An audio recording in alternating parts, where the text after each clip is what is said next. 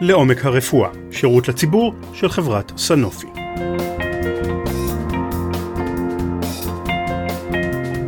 והפעם על אשכנזים ומחלות הייחודיות להם.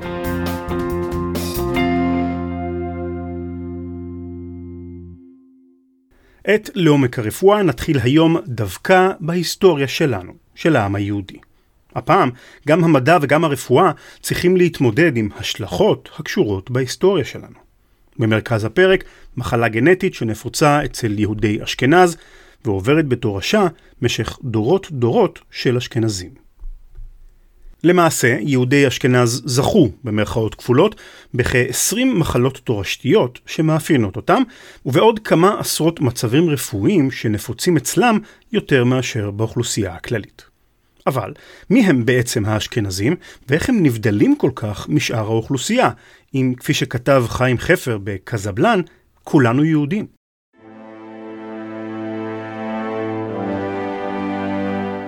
אחרי ימי שלטונו של שלמה המלך התפצלה ממלכתו לשתי ישויות, ממלכת ישראל בצפון וממלכת יהודה בדרום. ב-722 לפני הספירה, ממלכת אשור כבשה את ממלכת ישראל והגלתה את עשרת השבטים שבה. 120 שנה מאוחר יותר הגלו הבבלים את תושבי ממלכת יהודה.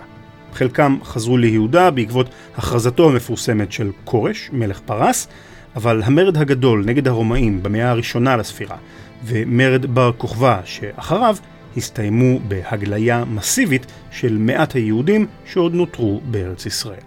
היהודי הנודד נולד. מה פשר שיעור ההיסטוריה הקצר הזה בפודקאסט שעוסק ברפואה, אתם שואלים. ובכן, עבור רבים נקודת המוצא למיהו יהודי היא התנ"ך, אבל יש מי שיגידו שאנחנו יהודים רק אחרי ימי התנ"ך, שהגלויות הן אלו שהגדירו אותנו כיהודים. בני דת משה התפרסו ונפוצו לכל עבר, ובמרוצת המאות המשיכו לקיים את המצוות והפולחנים השונים. אט אט החלו נוצרות קהילות מובחנות, והפולחנים קיבלו גם מאפיינים מקומיים, כמו נוסחי תפילה שונים וכדומה.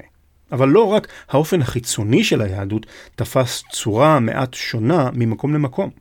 משהו עמוק יותר, ברמה הכי בסיסית של האדם, החל משתנה גם הוא.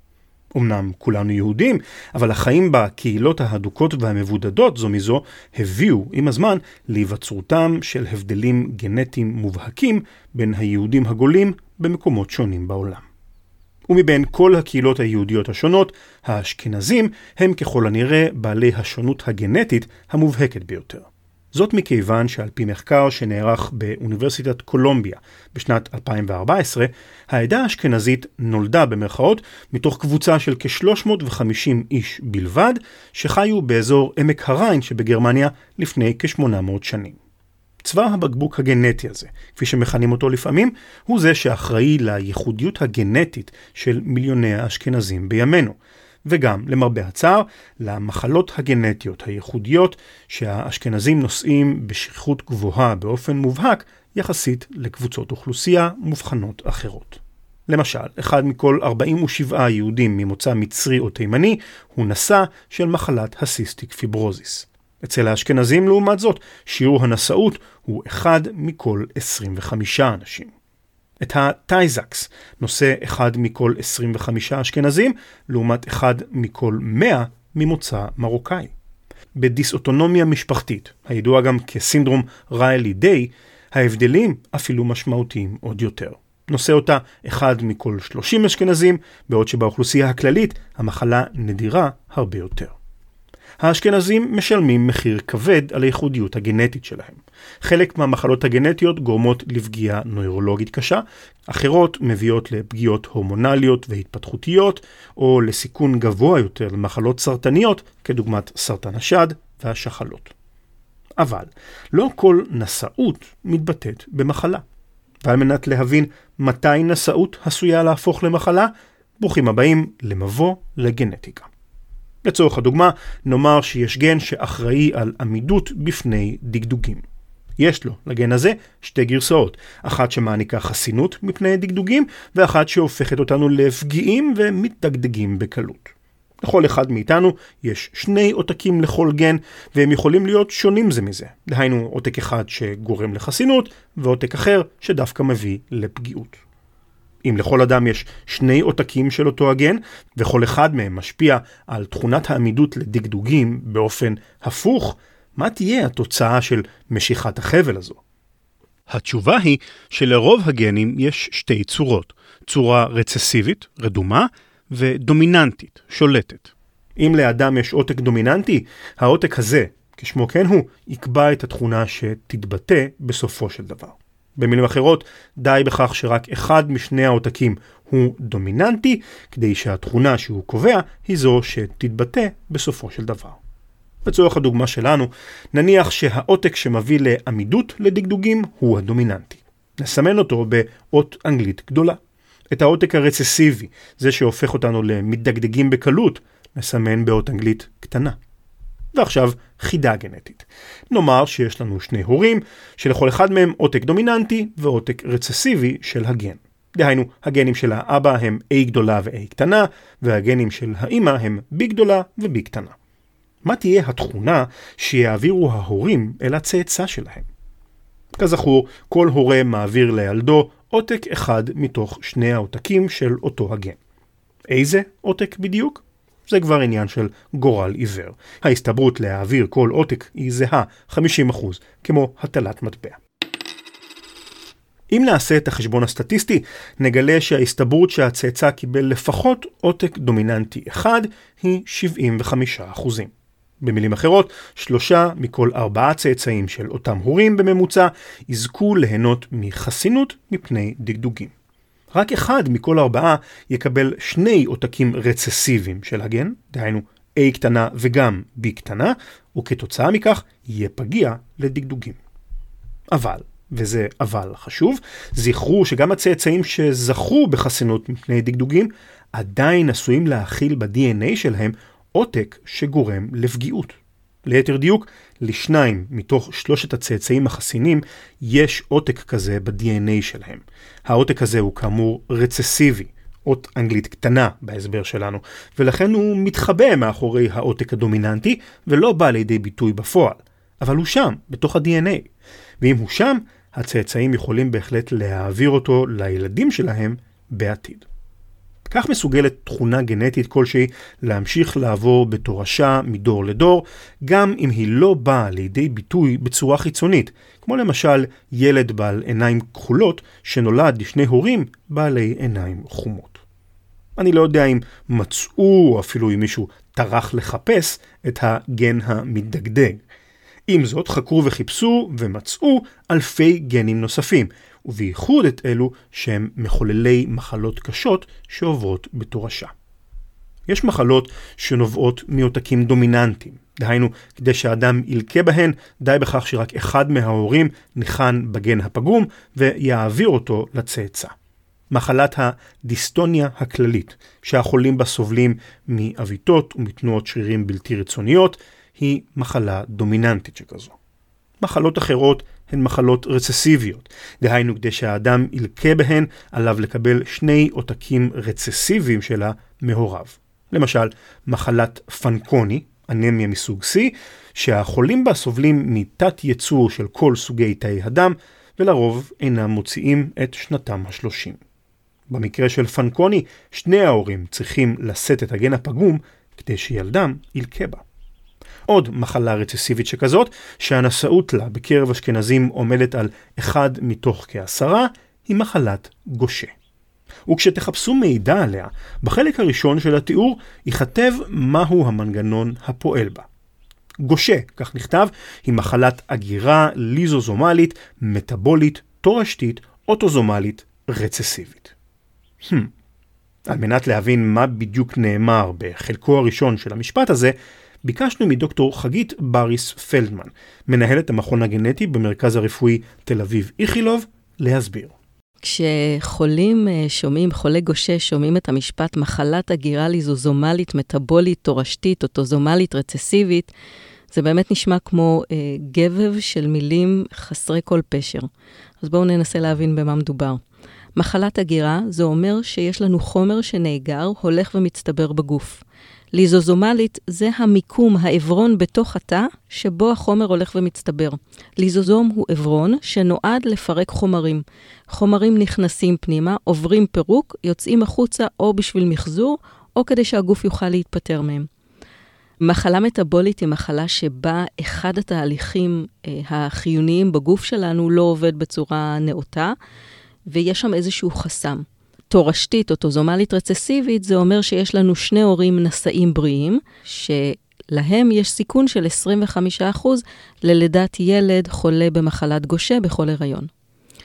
פיליפ ארנסט גושה היה סטודנט לרפואה צרפתי, שב-1882 כתב את התזה שלו לעבודת הדוקטורט שלו ברפואה. התזה עסקה באישה שהיה לה הגדלה מסיבית של הטחול, והוא חשב שהיא סובלת מגידול, הוא קרא לזה אפיטליומה של הטחול.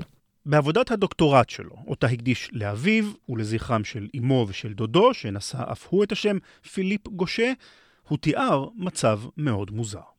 הייתה לו חולה עם טחול עצום בגודלו, כבד ענקי, ושני האיברים יחדיו, הוא כתב, חצו את הגבולות הטבעיים שלהם וירדו במרכאות בכיוונם אל עבר אזור הטבור והאגן. אחרי שהחולה נפטרה, הוא לקח את הכבד שלה והסתכל על התאים בפתולוגיה, וממש רואים את הציורים שלו, של התאים, ציורים ביד, אנחנו מדברים על המאה ה-19, של תאי הטחול שלה, שמלאים באותו חומר. שנים אחר כך אה, הבינו שזו הייתה החולה הראשונה עם מחלת גושה שתוארה, ולכן נתנו לו את הקרדיט וקראו למחלה על שמו. אז מה בעצם קורה שם? מה משתבש במחלת גושה? הגוף שלנו היא מכונה של אה, ממחזרת כל הזמן חומרים. תאים מתפרקים ונבנים מחדש. בממברנה של התא יש לנו חומר שנקרא גלוקוצרברוזיד, מורכב מגלוקו, שזה הגלוקוז, הסוכר, וצרברוזיד זה החלק השומני, וכשהם מחוברים ביחד לחומר הזה, הם מהווים חלק מהממברנה של התא.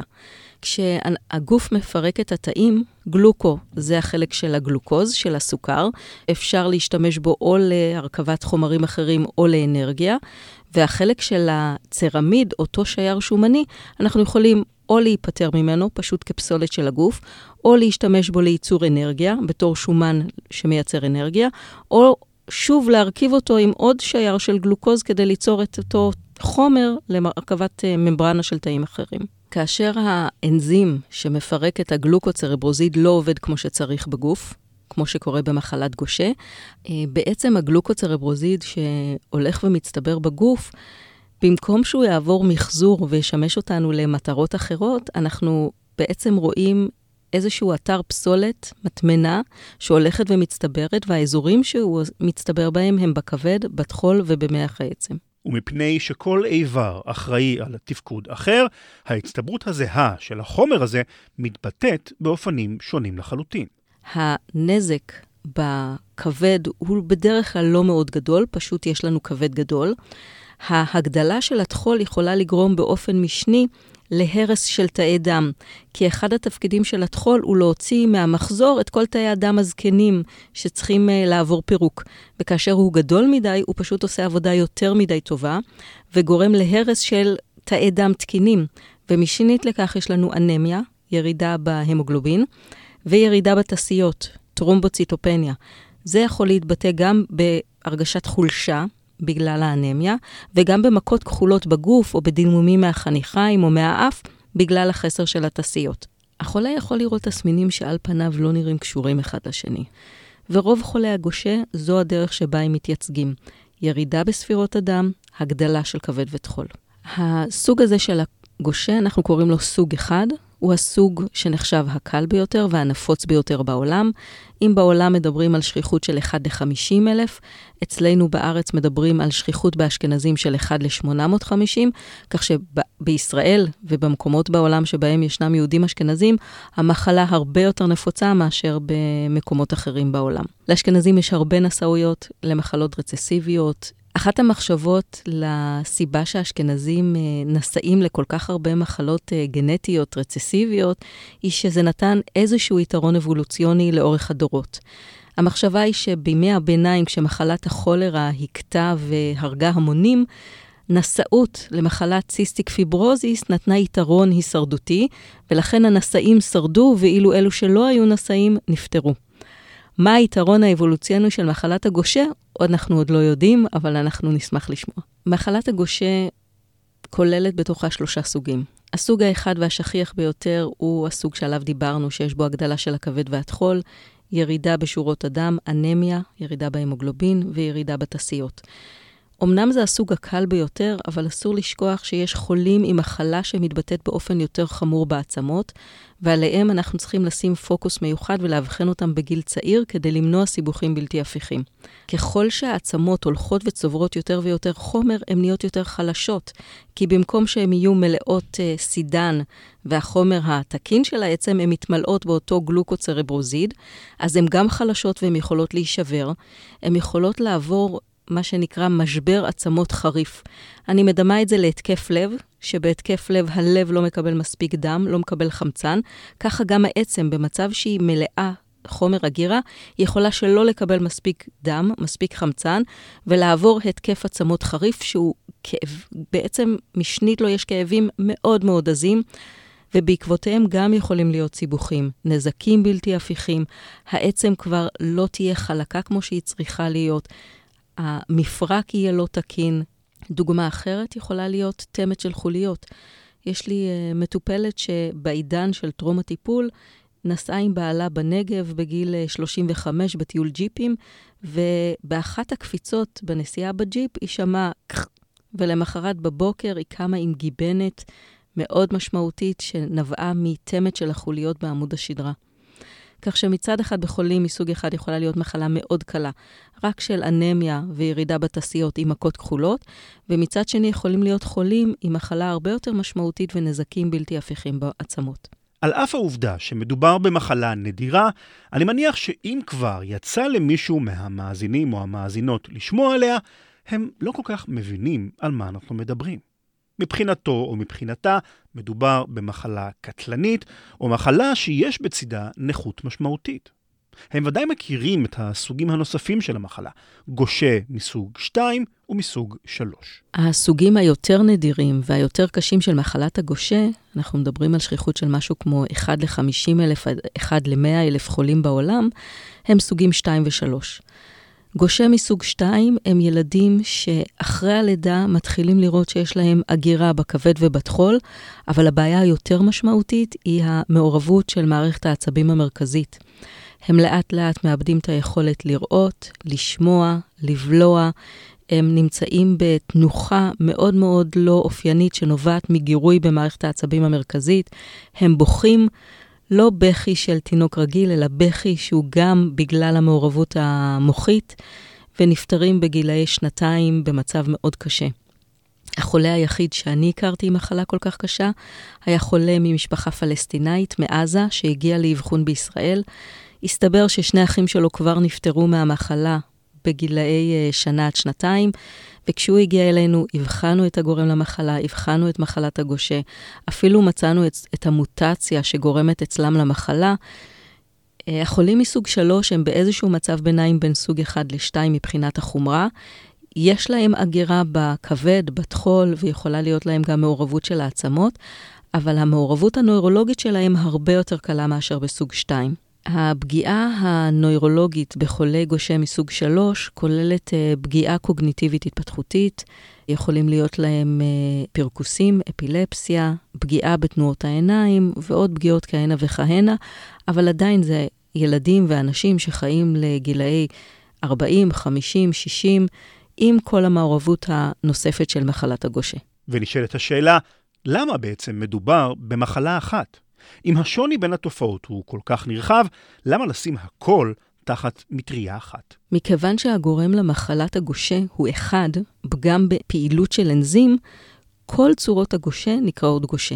אבל ההתבטאות הקלינית שלהם מאוד שונה, ולכן גושה מסוג אחד הוא מחלה שונה לגמרי מגושה מסוג 2 שהוא קטלני בילדות. אז אמנם האנזים שלו עובד הוא אותו אנזים, אבל הקליניקה השונה מייחדת אותם.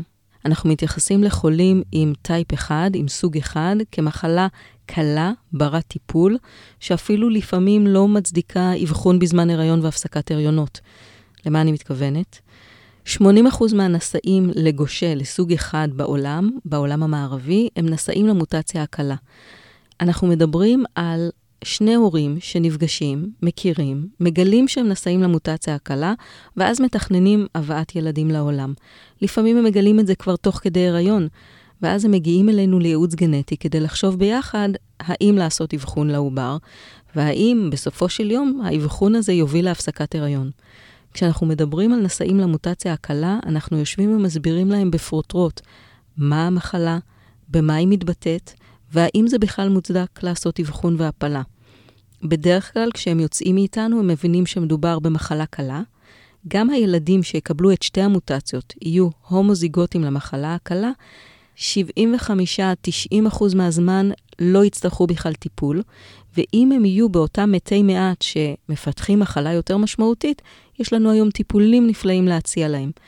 לא מזמן פגשנו זוג כזה שבאמת היו כבר לקראת החלטה על הפסקת הריון, הם גילו שהעובר שלהם חולה בגושה, אבל בסוג הקל ביותר, סוג אחד עם המוטציה הקלה, ואחרי שדיברנו והסברנו להם, לא רק זה, גם הפגשנו אותם טלפונית עם אימא של ילד שחולה במחלה הקלה, הם הודיעו לנו שהם מתכוונים להמשיך את ההריון וללדת את הילד, וכשהילד יהיה בן שנה והלאה, הם יגיעו איתו למעקבים אצלנו בקליניקה, ומתוך הניסיון שלי, אלה המטופלים הכיפים ביותר שיש לי. אני רואה אותם בדרך כלל בקיץ, כדי שלא יפסידו בית ספר או גן. הם מגיעים אליי פעם בשנה, אז אני רואה אותם גדלים מול העיניים. ילדים מתוקים ומקסימים, שאין להם שום דבר. יכול להיות שהם יהיו בגילאי 20-30, אנחנו נראה קצת אנמיה, קצת ירידה בתעשיות, הגדלה של הטחול, אבל לא הרבה יותר מזה. בשנת 1882 מפרסם פיליפ ארנסט גושה את התזה שלו, ובה התיאור של החולה עם התופעה שהוא הגדיר כאפיטליומה ראשונה מסוגה ומבודדת. השנים, עם זאת, הוכיחו שמבודדת התופעה לא הייתה.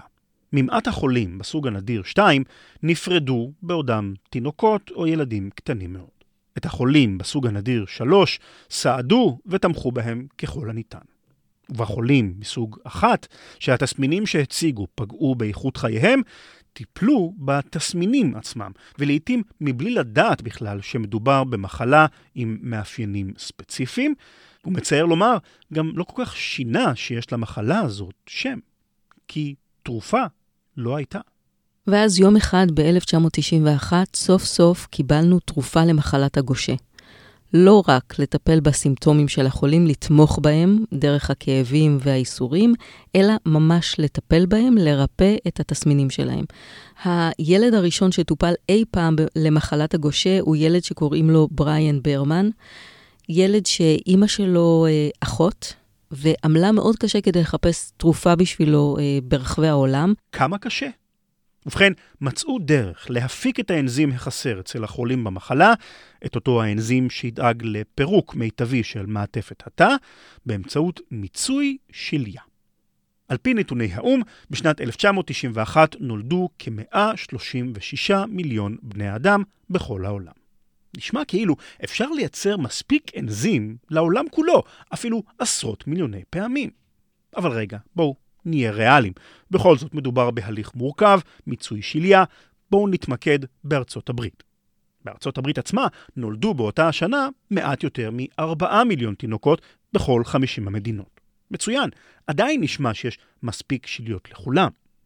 אבל יש נתון אחד במשוואה שחסר לכם, על מנת לייצר תרופה עבור חולה אחד למשך שנה אחת, יש צורך ביותר מ-20 אלף שליות.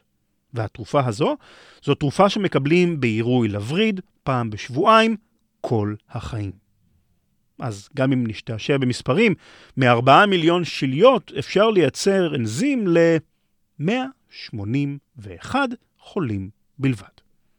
מורכב, מאוד מורכב, על סף חוסר הישימות. ועדיין, הישג משמעותי מאוד, פיתוח תרופה עבור טיפול במחלה שהייתה עד לאותה העת חשוכת מרפא. זו הייתה התרגשות מאוד גדולה. החוקרים שהמציאו אותה בעצם הלכו בין בתי החולים ואספו את השליות של נשים שילדו, ומיצו מתוכם את האנזים. זה היה תהליך מאוד סיזיפי, היו צריכים לאסוף אלפי שיליות כדי למצות טיפול לחולה הבודד, אבל עדיין זו הייתה מהפכה בעולם הרפואה, פעם ראשונה שיכולנו לקחת אנזים, למצות אותו ולתת אותו לחולה דרך הווריד. ובריין ברמן, המטופל הראשון, איך זה השפיע עליו? כשהוא התחיל את הטיפול, הוא היה ילד עם בטן עצומה, בטן של אישה לפחות בחודש התשיעי, אם לא יותר. תנסו לדמיין ילד שהבטן שלו הרבה יותר גדולה ממנו. ובשלב הזה, האימא הביאה אותו ל-NIH לקבל את הטיפול הראשון במחלת גושה מאותו מיצוי שליות. עשרים שנים אחר כך, הילד הזה נמצא במקום אחר לגמרי, נשוי, אבא לשלושה ילדים, מנהל חיים תקינים לחלוטין. כך שזה מהווה את ספינת הדגל של הטיפול במחלות מטבוליות, התרופה הראשונה שנוצרה ובאמת שינתה לנו את פני הטיפול הרפואי. אז הישג מדעי משנה חיים, כבר הבנו, אבל איך הופכים את הדבר הזה למשהו נגיש יותר? בהמשך, בגלל הקושי הכל כך משמעותי בלמצות את האנזים מאלפי שליות, הטכנולוגיה שאפשרה לנו לייצר את האנזים בצורה מלאכותית סינתטית היא ללמד תאים מצורות שונות לייצר את אותו אנזים בצורה מלאכותית. למה הכוונה? אפשר ללמד תאי חיה, תאי אדם, או אפילו תאי צמח, לייצר את האנזים בכמויות משמעותיות. אנחנו לוקחים תאים, מכניסים לתוכם את הידע כיצד לייצר דווקא את החלבון הזה, מגדלים אותם בתרבית, וברגע שיש לנו מספיק תאים, אנחנו לוקחים את כל הנוזל שנאגר ומכיל בתוכו את אותם תאים עם חלבון ברמה מאוד גבוהה, וממצים מאותה תמצית את החלבון. מנקים אותו, מייבשים אותו, מבקבקים אותו, ושולחים אותו ברחבי העולם. בעצם זה כמו לייצר נס קפה מפולי קפה. אחרי שהנס קפה הוצע בעולם, אנחנו יכולים לקחת את אותם בקבוקים, להמיס אותם בנוזל לעירוי, והחולים עושים את זה בבית, פעם בשבועיים, בנוחות שלהם, מקבלים את האנזים החליפי דרך הווריד, ומקיימים חיים תקינים לחלוטין. יש משפט שאומר שחכם יודע להימנע ממצבים שפיקח יודע לצאת מהם. והמחקר התפתח באופן כזה שפתרון הבעיה הוא כבר לא של פיקח שיודע לצאת ממצב לא רצוי, אלא חכם שמצליח להימנע ממצב לא רצוי.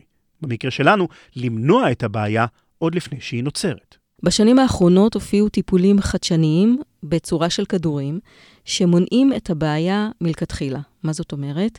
אנחנו לא רוצים שיצטבר לנו חומר ואז לתת אנזים ולפרק אותו, אלא מלכתחילה לייצר פחות חומר. גושה היא אחת מכמה מחלות שמקורן בבעיות בפירוק של חומרים שהגוף שלנו מייצר באופן טבעי, ובהצטברות של החומרים הללו באופן שפוגע בתפקוד התקין של האיברים. המחקר למציאת תרופה למחלה הזאת החל להציף נקודות קשר עם מחלות נוספות, במקרה הספציפי, מחלה שבה חלבון לא מתפרק באופן תקין ומצטבר באיבר רגיש במיוחד, המוח שלנו. בשנות ה-90 גילו קשר מאוד מיוחד בין מחלת הגושה למחלת פרקינסון. גילו שבקרב חולי פרקינסון יש שכיחות יתר של נשאי גושה. זאת אומרת, אותם נשאים שיש להם עותק אחד תקין של הגן ועותק אחד עם מוטציה, הם בסיכון יתר קל לפתח פרקינסון. בחולי פרקינסון יש חוסר איזון ברמה של הגלוקוצרברוזיד.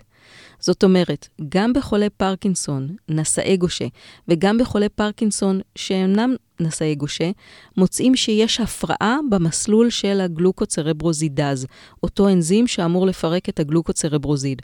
ולכן המחשבה היא שאם נוכל להתערב במסלול הזה ולתקן את המסלול, נוכל לעזור להם גם בפרקינסון, ולא לטפל בפרקינסון רק כמחלה תסמינית, שבה אנחנו נותנים טיפול לבעיות השטחיות, אלא לטפל בה מהשורש.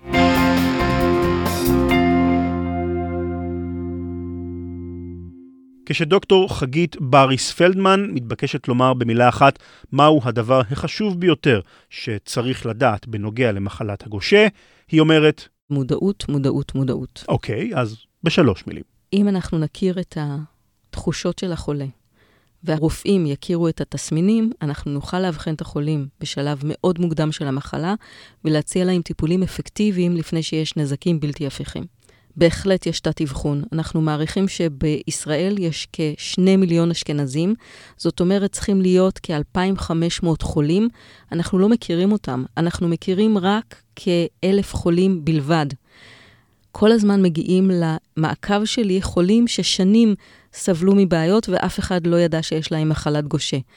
מדובר על אדם בן 84 ששנים מסתובב בין ההמטולוגים עם טחול מוגדל ואנמיה וירידה בתסיות, ואף אחד לא חשב שיש לו מחלת הגושה עד שהוא לא נפל על המטולוגית מבריקה שידעה לחשוב על ההבחנה ולאבחן אותו בקלות.